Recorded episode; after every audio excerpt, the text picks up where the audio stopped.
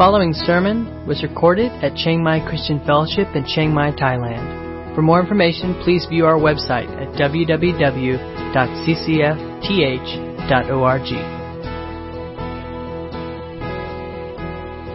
All right, good morning, everyone.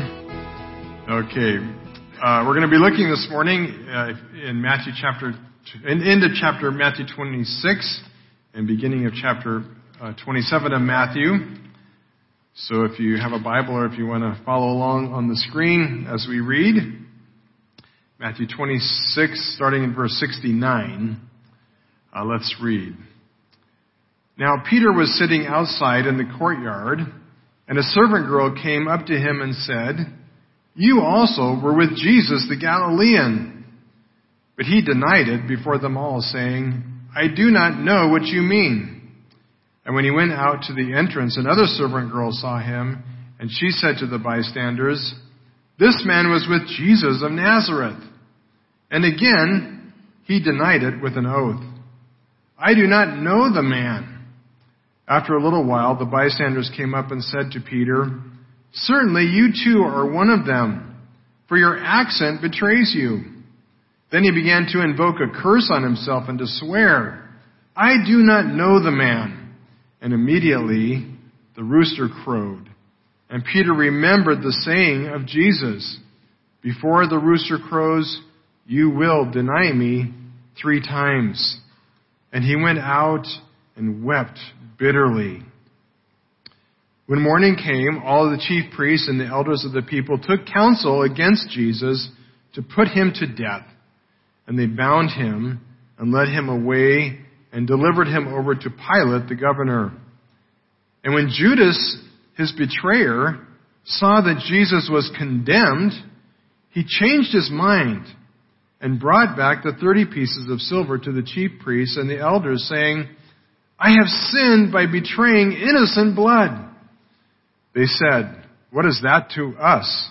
See to it yourself. And throwing down the pieces of silver into the temple, he departed. And he went and hanged himself. But the chief priests, taking the pieces of silver, said, It is not lawful to put them into the treasury, since it is blood money. So they took counsel and brought with them and bought with them the potter's field as a burial place for strangers. Therefore that field has been called the field of blood to this day. Then was fulfilled what had been spoken by the prophet Jeremiah, saying, And they took the thirty pieces of silver, the price of him on whom a price had been set by some of the sons of Israel. And they gave uh, them for the potter's field as the Lord directed me. Um, sad, tragic uh, story and account, and um, it's, a, it's a good reminder for us that as human beings, we've been uh, blessed or cursed with the ability to do cause and effect thinking. Uh, meaning that we can, we can look at how our actions produce certain results or consequences. And that's actually a blessing when we're looking forward, right? It helps us, uh, it helps us plan better for the future and make better choices because we, we see how our actions and our choices will impact our future, either positively or negatively. Uh, but that gift is a curse when looking backward, right? when looking back at our past. Uh, because the past is fixed and it cannot be changed or altered. And um, uh, there's there's no on, our life there's no such thing as a rewind button, right? Uh, which I don't know. Most things maybe now don't have rewind buttons anymore. We just delete. We have delete buttons, right? But it used to be you could, if you're making a tape or a recording, you could rewind, and if you messed up, you could do it again, right? Well, life doesn't work that way, right? There's no rewind. There's no way to go back and change our past, right? And, and because we can reflect on this, because we can look back and consider how our choices led to bad outcomes or results, it can leave us feeling um, the, the, the pain of regret. And just thinking, oh, if only I had if only if I had chosen differently, if only I had acted differently, it could have changed the whole course of my life. Um, I remember talking with a man a few years back who wasn't a believer, but had contacted us because he was very suicidal. And as I sat down and, and heard him share his story, he told me that he had been very successful in his profession and was really at the top of his profession uh, and was making a lot of money that came along with uh, uh, with the success uh, of what he was doing. Uh, but he had made a bad choice in his career uh, related to his job and his work, and he had actually done something that, as it turns out, was illegal. Um, and maybe he knew it was illegal, maybe he didn't. I don't know, but but looking back on that one choice in that one event, uh, he could see how it wrecked his life.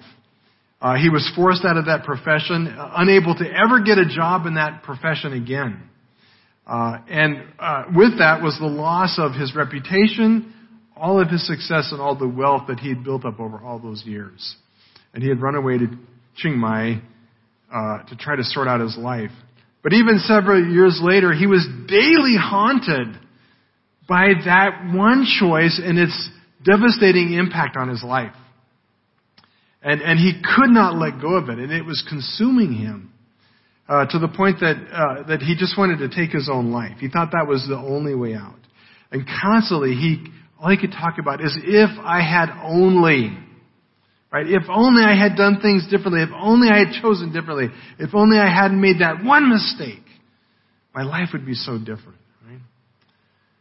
Uh, well, that's that's uh, the unfortunate reality of our our ability to consider uh, consequences of, of, our cause and effect thinking, and uh, and we see that played out in two people in these stories, first by Peter and then by Judas, and uh, the devastating effect it has on them emotionally and otherwise. Uh, and so we want to look today at how how do we deal with these feelings, and the reality is probably all of us can look back at things that we regret in our life. We'll talk about if you don't have regrets, we'll talk about that later. What might that be? Why, why that might be? But most of us will look back and know that there are things we did, choices we made, actions we've done that we would love to hit the rewind button and do over. But of course we can't. Right? So, so how do we find relief from those feelings of regret?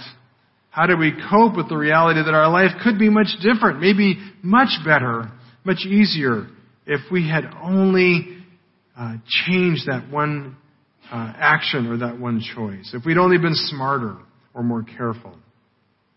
Uh, is it possible to be delivered from a life of regret and the painful sorrow that comes with it? Uh, well, uh, there's hope. I believe in, in, in the gospel, right? There is hope. We don't have to live with that regret. Uh, but we want to look at these two stories that give us two very different pictures of how uh, these two men dealt with their bad choices and their bad actions. Uh, and one ends uh, in the worst possible way, and the other one ends very differently. Uh, and Matthew clearly lines them up back to back to compare these two tales of regret and how they dealt with it. So let's first look at Peter, uh, the first account we come to. Uh, in verse, verse, verse 57, which is kind of jumping back a little bit into the previous passage we looked at last Sunday. Let's start there. It says, Then those who had seized Jesus led him to Caiaphas the high priest, where the scribes and elders had gathered. And Peter was following him at a distance, as far as the courtyard of the high priest, and going inside, he sat with the guards to see the end. Right. so Peter, uh, after Jesus' arrest in the garden, uh, all the other disciples just run off, disappear into the dark. But Peter uh, initially apparently ran away, but he didn't run too far. And he watches as this mob grabs Jesus and, and drags Jesus back to the temple and then ultimately to the uh, home of the high priest. And so Peter keeps a safe distance, but he follows them and he follows them right into the courtyard of the house. And back then the houses, wealthy houses were built in kind of a square, a rectangle, and in the center was a big open courtyard. And that apparently is how it was for the high priest. And so this crowd with the guards and, and who, who knows who all else was with them, all kind of end up in this courtyard. And Peter thinks, well, I'll just blend into the crowd, right? And it was a, a cool, uh, probably April, March, April evening. night and there was a fire going and Peter warms himself at the fire and thinks that he's just going to blend in with this crowd, right? But unfortunately, he does not blend in so well. And uh, there's people who recognize him, uh, but his goal is to see the end. He wants to see what's going to happen to Jesus. Right? He wants to know where this is going to go. And if you remember earlier uh, in the evening, Peter had pledged, Jesus, I, I will never forsake you. I will die for you. Right? So that's the backdrop of all this.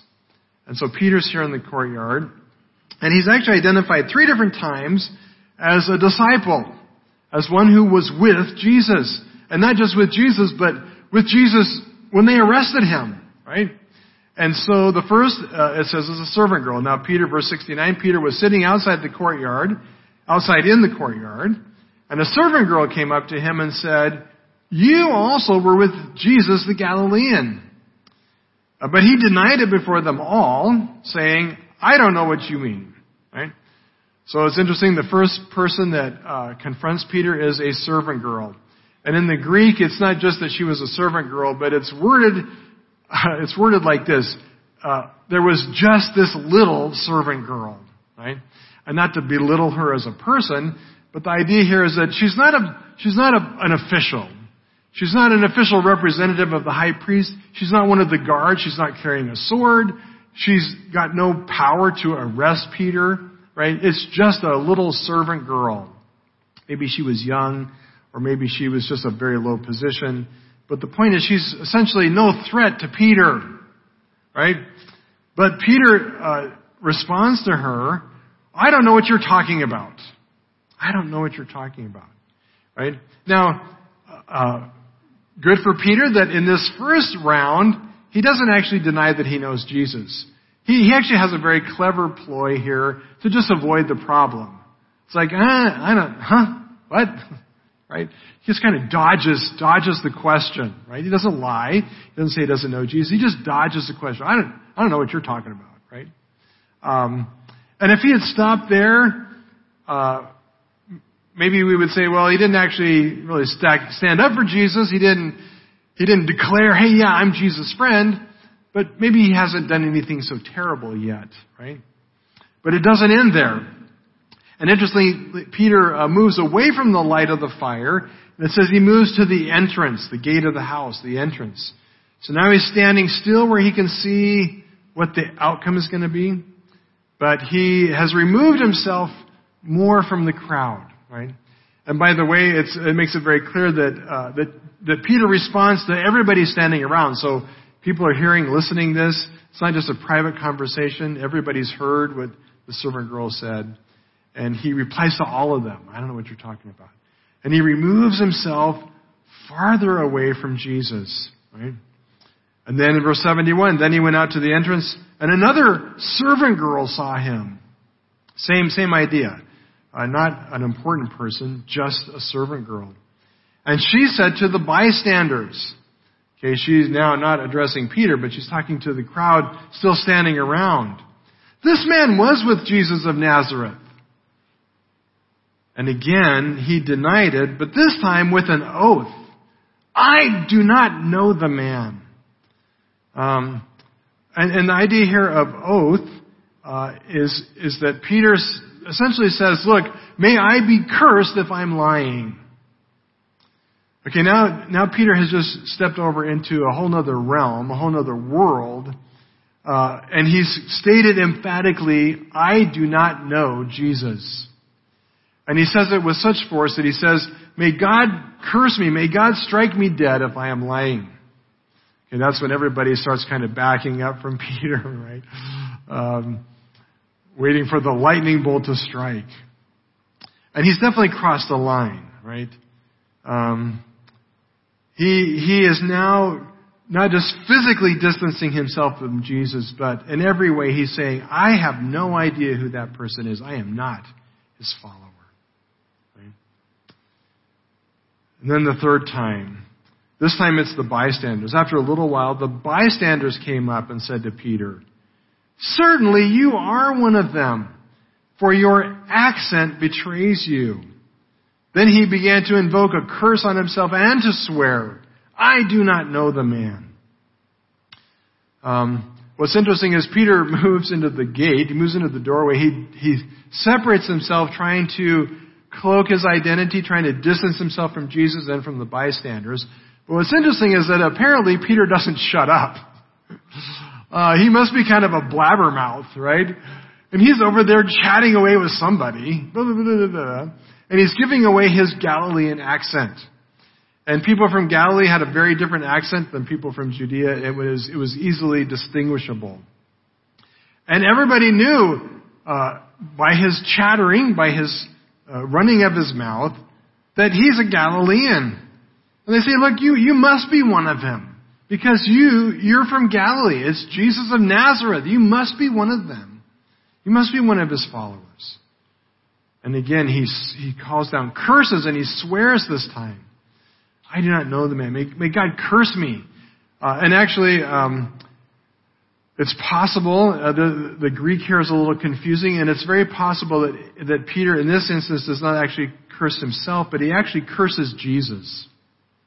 He actually curses Jesus and says, Cursed be that man, I don't know him. Right? Which is yet at even a, a whole nother level of his denial, of his uh, really failing as a friend and follower and disciple of Jesus. And of course, we know the story immediately, verse 74b, immediately the rooster crowed.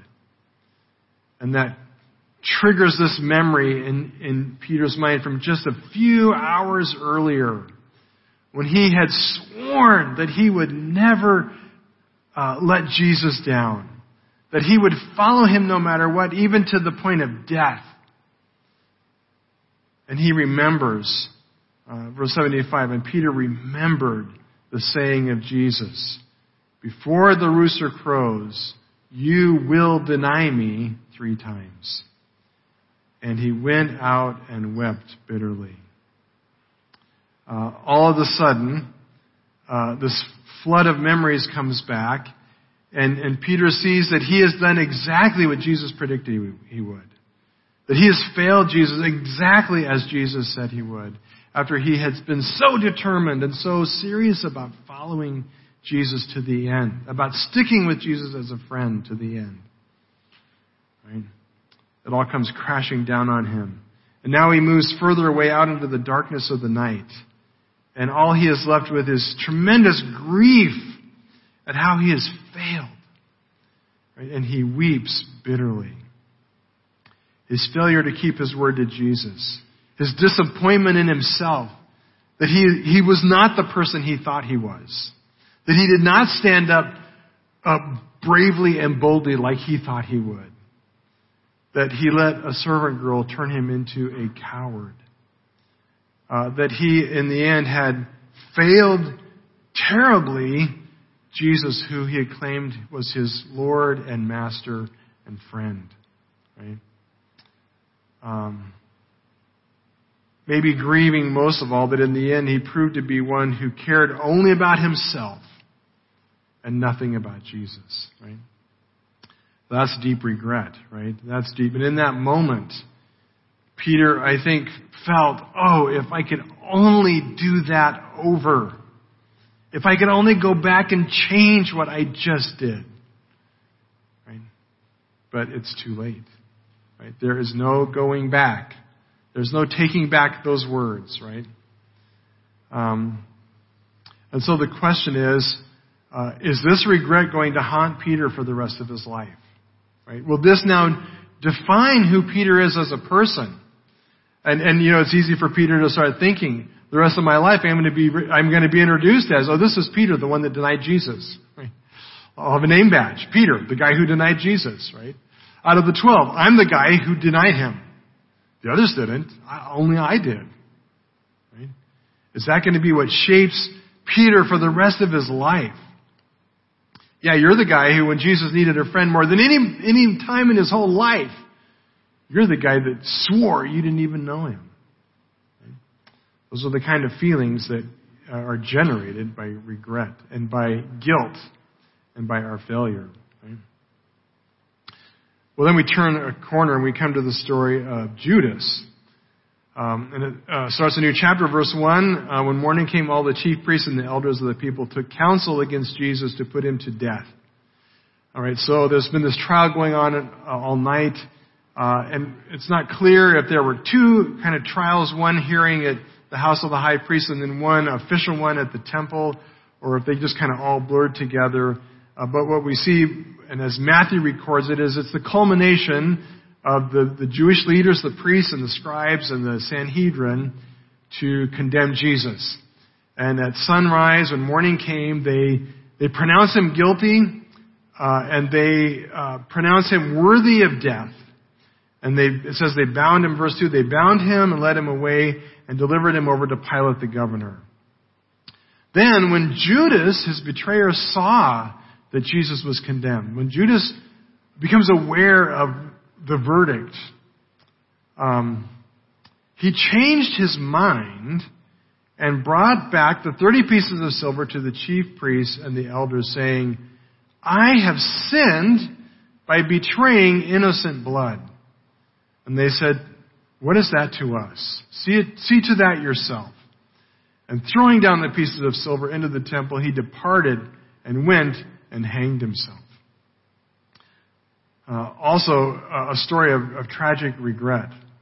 And uh, so, so when, when it becomes clear, and we don't know if, if uh, Judas is also in the courtyard, or perhaps Judas is actually because he was the one who was the one who turned him over. Maybe he was given a front row seat at the at the at the court hearing. Right? Maybe he was actually in there as the proceedings unfold. Uh, whatever the case, it, uh, he he became aware and, be, and, and knew the end knew that they pronounced Jesus guilty and sentenced him to death. And of course, they, they didn't have legal authority to do either. So now they must bind Jesus and take him to Pilate, who is the Roman official who has the authority to actually uh, declare him legally guilty and to legally sentence Jesus to death. So they still have uh, some work to do because they've got to convince Pilate uh, that Jesus is indeed worthy of death. Um, but before that even happens, uh, Judas sees Jesus as condemned. And it says he changes his mind. Uh, what, what changed? What, how is it that, that Judas changed his mind? Uh, we don't really know. We, we, we, we, we don't get insight into what he is thinking, but there's some possibilities. Maybe he didn't really think it would go this far. Maybe he thought they would, they would threaten Jesus, they would warn Jesus, and they would, they would release him, and Jesus would be humbled uh, or would change his strategy. Um, or maybe just the reality of it all struck, in, struck him in a way he didn't expect. Maybe he thought it would be a lot easier to hand his friend over uh, to his enemies. When he actually saw it unfold and saw how ugly it was, it, it struck him as, as horrible. Um, uh, but, but maybe also it could be that as he watched the trial, if he was there, that Jesus' own attitude and the way Jesus conducted himself, the way Jesus answers, or in many cases didn't answer the questions, uh, and, and against that, the corruption and wickedness and blatant deception and lies of the, the high priests and, and the chief priests and the scribes. And as, as Judas watched the, the real goodness of Jesus, who, who just is silent, and and the corruption of the Jewish leaders. Maybe all of that just sickened him. But whatever the case, we know that in the end, Judas was made painfully aware that Jesus was actually innocent. He said, I have, I have betrayed, I have sinned because I have betrayed innocent blood. Judas becomes very aware that Jesus is not worthy of, of the death sentence, certainly. Uh, and he becomes painfully aware uh, from his own experience with Jesus that Jesus was a good man, not deserving of death. Um, and that the Jews were about to uh, murder an innocent and very good man. And that was a problem for Judas because it was Judas who handed this innocent man over to his enemies. Right? Whatever the, the reason, uh, Judas changes his mind Uh, literally, uh, that, that word, he changes his mind, literally has the idea of, of, a, of a regret. He regrets what he has done. It's a close, it's a word that's very similar to and close to the idea of repent, but it's a different word. Uh, he doesn't repent in the biblical sense of his actions, but he deeply regrets them. Oh, how he wishes he had not done that. How he wishes he had not handed Jesus, an innocent man, over to his enemies who are now going to kill him. He desperately wants to undo it. He wants to hit that rewind button and wants to replay. And he wants to distance himself because he realizes Jesus is innocent and therefore he is guilty. And he says, I am guilty. I have sinned. If Jesus is innocent, I therefore am guilty of murdering an innocent person. And he knows that because he knows he is now a primary accomplice in Jesus' death. Right? Maybe he didn't hand down the guilty, but he was part of it. He was on that team. And he is now responsible uh, personally for Jesus' death. And, and it's not just murdering anybody. It is the blood of an innocent man. Uh, and in Asian, ancient cultures, uh, this was an especially big deal.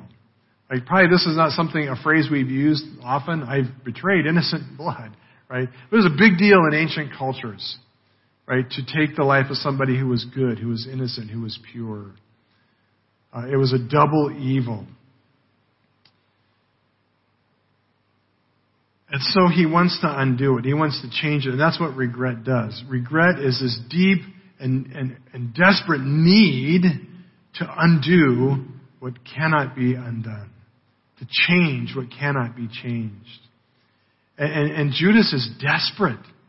He is desperate to do something to undo it, to rewind that tape. He knows he's guilty, and he wants to do anything to remove that guilt by undoing his action. And the only thing he can think of is to return the money. Right? Not only did he betray them, but he did it at, a, at, a, at the cost of 30 pieces of silver. So he takes it back to the priest and he wants to give them back the money that maybe this will solve it. Uh, but the priests are un, uh, amazingly heartless in their response to Judas. Their, their, their answer to him is, what is that to us? See to it yourself. Uh, it's kind of a cryptic phrase, but really what it means is, look, dude, that's not our problem. You're responsible for it. His blood is on your hands. You deal with it. That's, that's the heart of what their answer means. Right? Uh, these are men who are supposed to be the, the priests and shepherds of Israel. And the best they can do is say, yeah, you're guilty. It's on you. It's your problem. Right? Deal with it. There's no compassion there. Um, so if they won't take it, he throws it into the temple. He, he throws it at them, right, to, to rid himself of uh, the blood money. Uh, and what's interesting is uh, the priests, uh, uh, they don't know what to do with it either. And they say in verse 8, therefore, um, I'm sorry, verse, verse 6, but the chief priest taking the pieces of silver said, It is not lawful uh, for us to put them into the treasury since it's blood money. Amazing. They admit it's blood money. So they took counsel and bought with them the potter's field as a burial place for strangers. Uh, and, and that, therefore that field to this day has been called field of blood to fulfill what was spoken by Jeremiah the prophet saying, They took the thirty pieces of silver, the price of him on whom a price had been set by some of the sons of Israel, and they gave them for the potter's field as the Lord directed me. So it fulfills prophecy. It's another important uh, Old Testament prophecy that, that is fulfilled in, in, in Judas's actions. But that's no consolation to Judas. Uh, not that he even knew about it, not that he even put the pieces together. Uh, and, and the reality is that returning the money changes nothing. right? It does not rewind the tape. It does not change history. Jesus is still innocent. Judas is still the person who handed him over to his enemies. The Jews are still going to kill him. And Judas is still an accomplice in the whole thing. Judas is still guilty. Right? Giving the money back doesn't do anything. And he cannot resolve this guilt. He cannot resolve this, this regret. And so in despair at what he has done, the only option he sees left is to end his life. Um, he probably knew that his crime was deserving of death. Uh, and maybe he hoped that the Jews would actually execute him with Jesus. Maybe there would be some redemption. At least he would pay for his sin. But if they won't do it, uh, he will. And he takes his own life. Um, but even in that, it changes nothing. And ultimately, suicide is uh, often a selfish attempt to run away from the problems, to want to run away from one's own grief, and in this case, guilt. Uh, but the sad reality is that guilt follows us to the grave and beyond. Mean, that's a very, very te- clear teaching of Scripture. Uh, there's no relief from regret in death. And, and, and, and so Jesus, uh, when he talks about Judas, said it would be better that he had not been born because he will go to eternity carrying with him this regret and this pain of knowing the awareness of his own guilt. Um, and the saddest thing of all is that uh, the Bible is clear that forgiveness was available for him. Right? Uh, there was another way. Uh, but he was not looking for forgiveness. He was looking instead to erase what he had done. Right? And that was not an option. And so he takes his life. We have to talk about one, real briefly, about one, one, one more group. And this is actually a group who had no regret. And that was the chief priests and the elders who sentenced Jesus. Right? By their actions towards Judas, it's clear that these guys don't regret what they're doing. But what's ironic is that they know they are, uh, they are doing something wrong because they accept the money as blood money. And it is ironic that they won't put it into the temple treasury because they know it's blood money. And in so doing, they condemn themselves. They are guilty of Jesus' blood as well. But they have no regret they have no conscience about it. Um, they do not care about their own guilt. And they don't care about Judas's guilt. Uh, they are so calloused about their own treacherous plot, they don't feel the slightest degree of remorse or pang of guilt. It's a good reminder that regret is only a problem for those who care about right and wrong. Like, so some people really seriously don't ever regret anything because they don't really care about right or wrong. They're just evil, right? Uh, regret is only a problem for people who are sensitive uh, to the problem of right and wrong and want to do what is right. Uh, so in that sense, I would say that regret is certainly better than no regret, right? Like in this scenario, the most evil and wicked group were the religious leaders because they couldn't even have regret over their sin. Right? Regret is a good thing, but the uh, um, and people with no regret might be happier in the short run, but they're far more guilty. But they will face a judgment uh, which they are not prepared for. Uh, so, so, so, so the, the conclusion here is this: that regret ultimately is a gift. Okay, regret is a gift. Uh, but it's, it depends on what we do with that gift, if it's helpful or destructive. So I want to just wrap things up by looking at how regret worked in the life of Peter and in the life of Judas. Right? For one of them, it was a good thing. For the other, it was disastrous. Right? Uh, what is the difference? What, what, is, what is good grief? What is good regret? And what is bad regret? Well, let's look at uh, real briefly, two things. And, and to help us interpret this, Paul wrote a brilliant verse in 2 Corinthians chapter 7, verse 10. that puts this uh, pointedly in amazing perspective. Paul writes this For godly grief produces a repentance that leads to salvation without regret, whereas worldly grief produces death. Amazing verse. And let's, let's look first at, at worldly sorrow. This worldly sorrow that produces death. And we see that uh, tragically illustrated in the life of Judas. What is worldly sorrow? When we look at the life of Judas, we see that worldly sorrow is first of all completely self-focused. Right? What's interesting is Judas was, was clearly more concerned about his own guilt than about Jesus' death. Right? That's pretty selfish. Like he's more worried about how it's going to affect his reputation and how it makes him look bad and guilty. Right? He's not moved that Jesus is about to die. He's turned upside down because he feels bad about his own guilt. Right? That's worldly sorrow. It's consumed with me.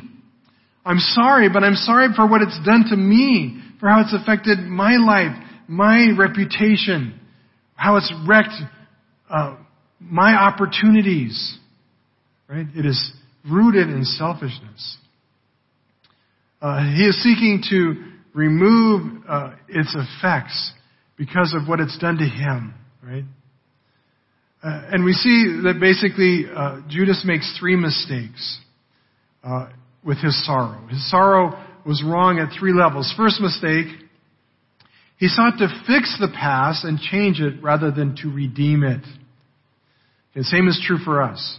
If we think somehow we, we are sorrow for, sorrow for our past mistakes and we want to fix our own past mistakes, to make them go away, rather than to see God redeem them, it will end in death. Right? It's a godly sorrow that ends in death. Um, the reality is that this could have been a gift that humbled Judas to see his need for God and the salvation that only God can provide. But instead, it only increased his pride. Right? The reason he is so selfish is he's worried about what it means to him, to his reputation, to his name. Right? And in pride, he strives uh, to change it to protect his pride, to protect his reputation. Um, instead of humbling it, it increases his pride. And the truth is that worldly sorrow is rooted in pride. It's driven by the motivation of seeking our own reputation, of salvaging our own name and our own concerns. Um,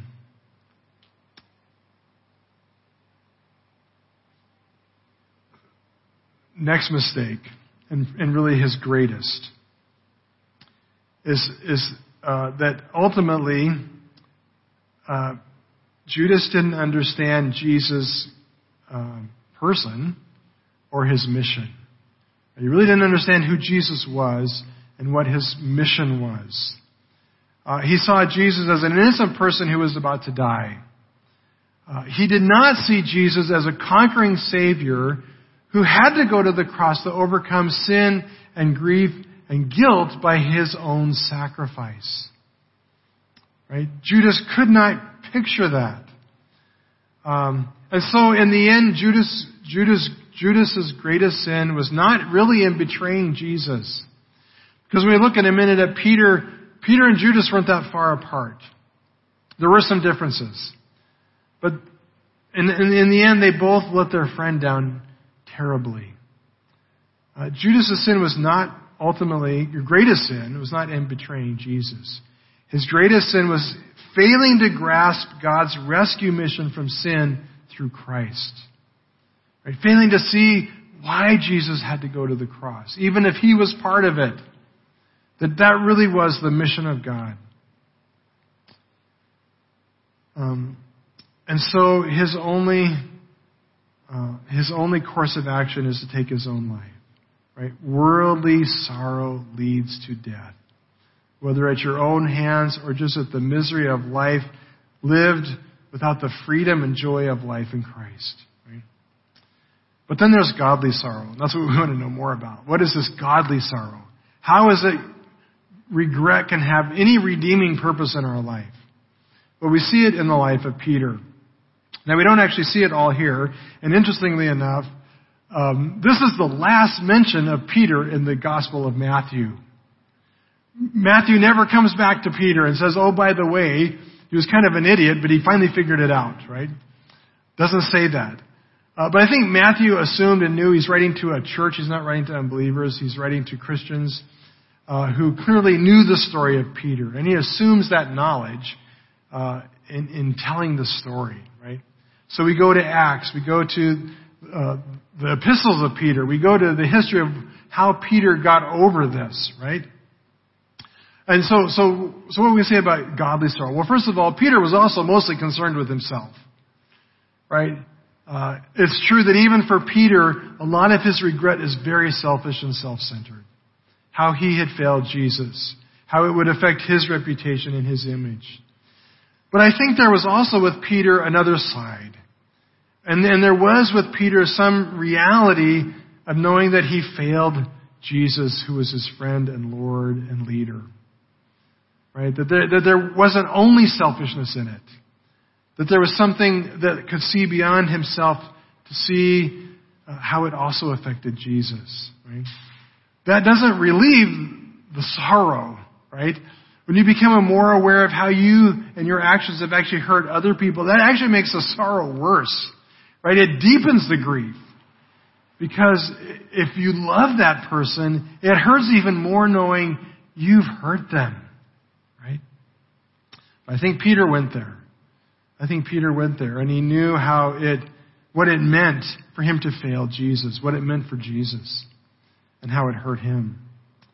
Um, second thing, though, that's significant about Peter's sorrow, Peter's regret, is he makes no effort to undo what he's done. Unlike Judas who tried to fix it, Peter does not try to fix it. And actually the truth is Peter could have done something. He could have stood out there weeping in the dark and said, Oh, what an idiot. What am I doing? I'm going to go back in there and tell him, no, you guys are right. I am a follower of Jesus and I am glad to be named his follower. You can kill me too because I want to be named with Jesus. He doesn't do that either, right? He doesn't do anything to try to undo what he's done. Right? Instead, he weeps with this deep bitterness and grief, where there is no comfort or relief in those tears. But we know that later things are very different for Peter, right? Uh, this grief, this sorrow works in his heart to good results. Um, so, so what is it that happened with Peter? Well, first thing, unlike Judas, Peter knew who Jesus was. And if you remember, Peter was the one who first declared Jesus as Messiah, Son of the living God. Matthew 16, 15.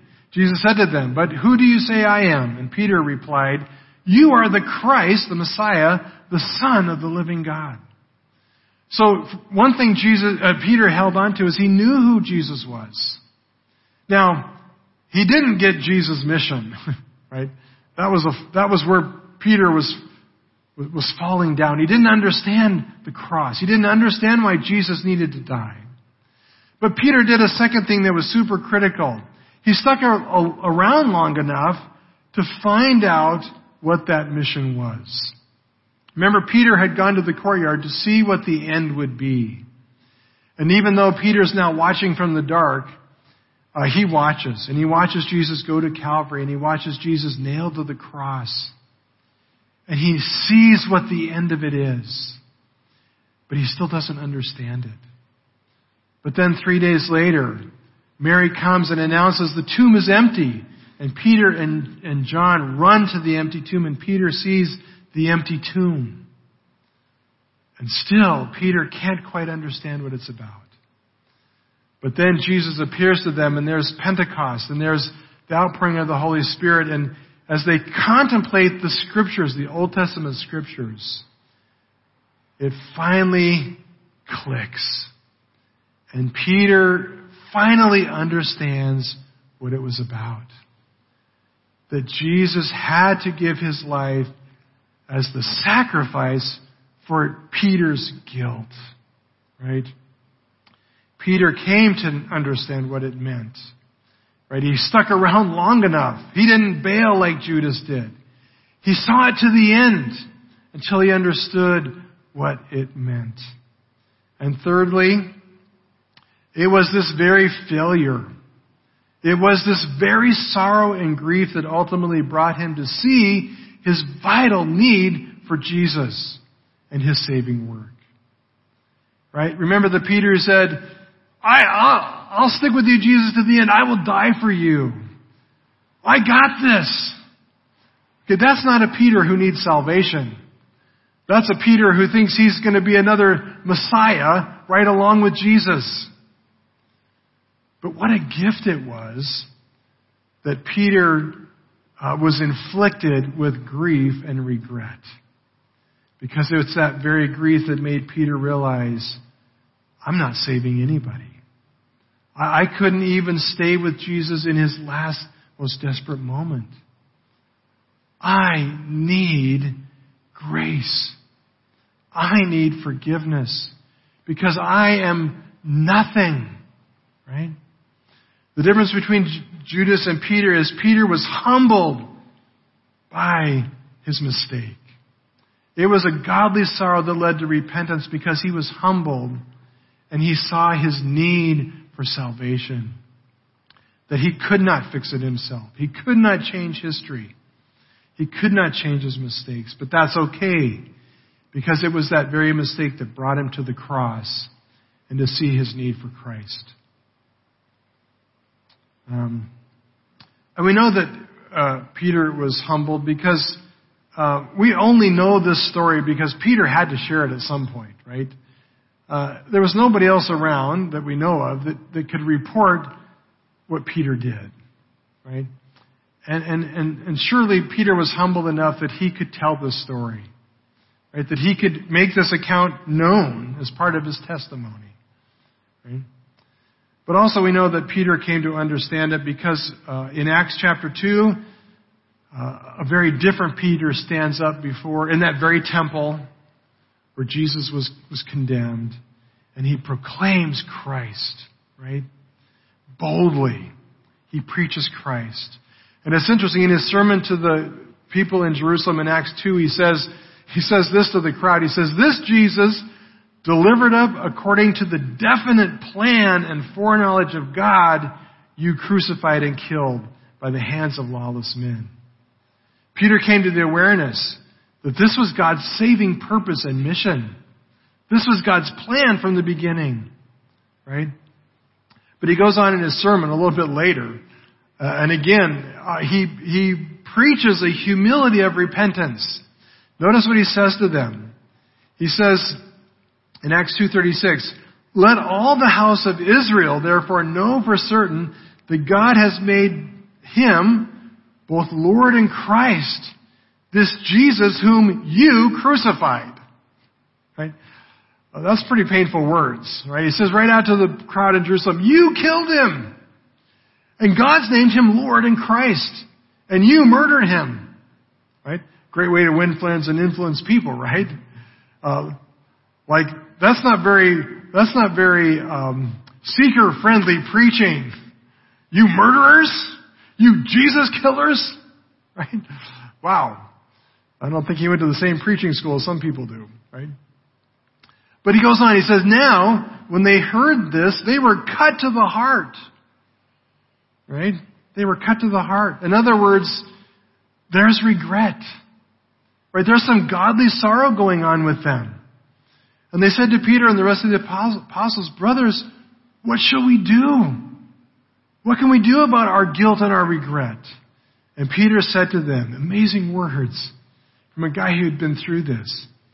Repent and be baptized, every one of you, in the name of Jesus Christ for the forgiveness of your sins. And you will receive the gift of the Holy Spirit for the promises for you and for your children, and for all who are far off, everyone whom the Lord God calls to himself. Peter had been down this road and he knew the answer. He said, You just need to repent and call out on that Jesus because he died for you. And there is forgiveness for your sins in Him. And I know because I've experienced it. Right? Peter can say, I know. It, it hurts that wound of regret. But it can be an incredible gift if it brings us to repentance, to the place of knowing we need Jesus and His salvation. It led to true repentance, a change of heart and life, not just regret and deep disappointment. Right? Uh, so, so, so that offer is to all of us, right? Uh, Jesus offers us a, a, a, cleansing and a forgiveness that is without regret.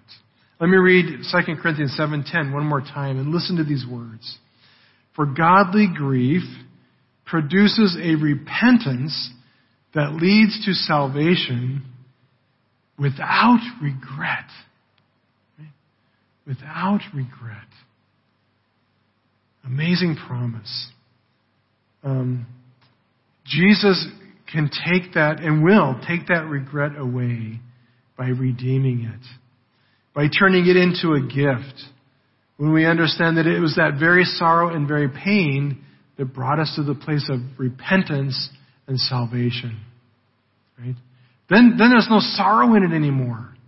There's no wanting to change it because it was the greatest gift God's ever given us because it brought us to Him. Right? It is a gift. It is something we rejoice in. Not because we made a mistake, but because our awareness of it and our, our grief over it brought us to salvation and brought us to Christ. So we can rejoice in, in what God has done to bring us to Himself. Even letting us fail so horribly. But through that to know the wealth of His grace and forgiveness. Right? And that's what we want to worship and celebrate this morning and every Sunday. The grace of Christ that overcomes our sin. Let's pray. You've been listening to a sermon recorded at Chiang Mai Christian Fellowship in Chiang Mai, Thailand. For more information, please view our website at www.ccfth.org.